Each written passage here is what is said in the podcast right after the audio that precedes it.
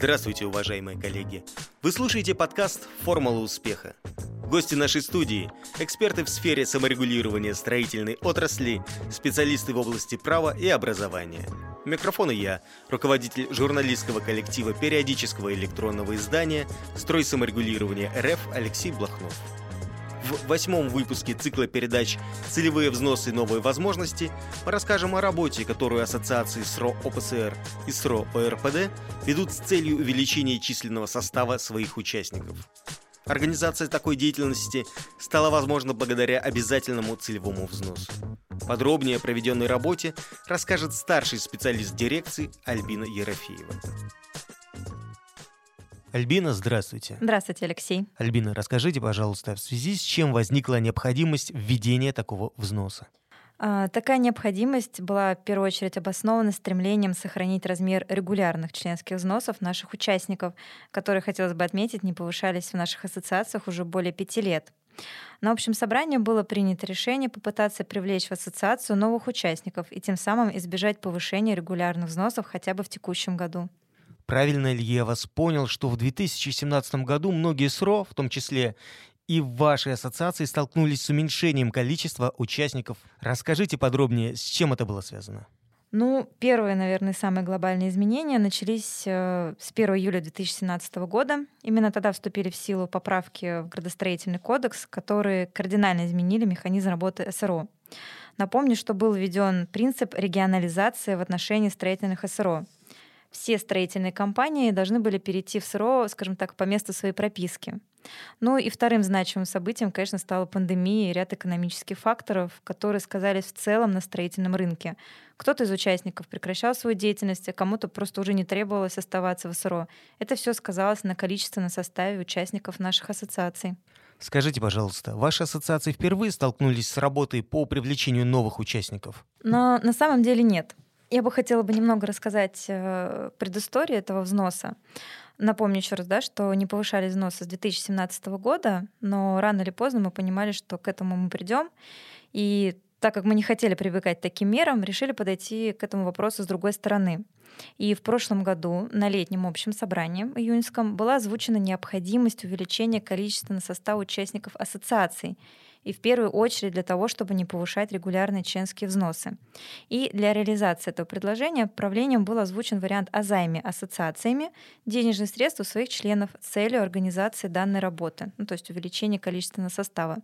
Решение было одобрено, значительная часть участников ее поддержала, в результате чего в течение месяца, после первого же месяца после собрания а, удалось собрать необходимое количество денежных средств, которые позволили начать эту работу за что ассоциации хотят выразить особую благодарность нашим активным инициативным участникам. В каких же условиях предоставлялся займ?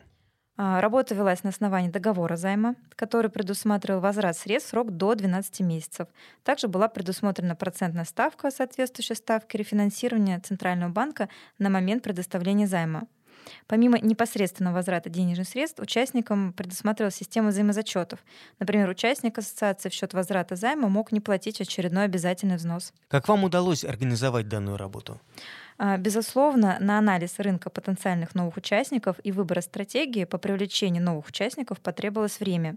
Для себя мы четко понимали, что компании-однодневки нас не интересуют, как и организации с сомнительной репутацией, несмотря на их возможную платежеспособность, которая, скорее всего, была бы недолгосрочной и нестабильной. А в итоге мы обратились э, к профильным консалтинговым компаниям, работающим на строительном рынке.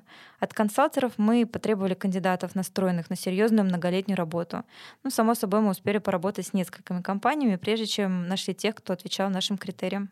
И каковы результаты проделанной работы? А, прежде всего, еще раз хотелось бы выразить благодарность всем тем участникам, которые изыскали возможность поддержать наши саморегулируемые организации в этом вопросе.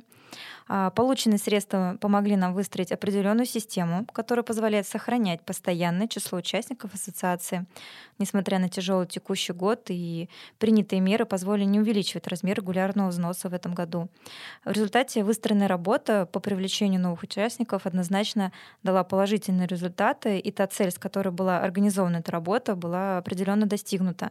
Всем участникам, которые предоставили займ ассоциациям, средства были возвращены в срок, в том числе и в форме взаимозачета с целевым взносом, принятым на общем собрании уже в июне текущего года. Альбина, и в завершении нашей беседы буквально пару слов о планах в рамках этой работы. Э, резюмируя, я вернусь к тому, с чего мы начали. В июне текущего года на общем собрании членов ассоциации было принято решение о введении единоразового целевого взноса на увеличение количественного состава членов ассоциации, чтобы продолжить э, работу в этом направлении, которую мы начали еще в прошлом году. Несомненно, мы и дальше продолжим активно привлекать новых участников и искать другие дополнительные стратегии. Подвести итоги этой работы мы сможем уже в следующем году. О результатах обязательно отчитаемся на ежегодном летнем отчетном собрании. Альбина, большое спасибо. Не за что. Уважаемые коллеги, сегодня мы узнали, как саморегулируемая организация с помощью целевого взноса может организовать работу по увеличению численного состава своих участников. В последующих выпусках цикла передач «Целевые взносы. Новые возможности» о своей позиции по отношению к целевым взносам расскажут сами участники саморегулируемых организаций. Пишите нам на infosobaka.srogazeta.ru и предлагайте темы подкастов, задавайте вопросы. Нам очень важны ваши мнения и предложения. Смотрите, слушайте, читайте. Мы продолжаем диалог.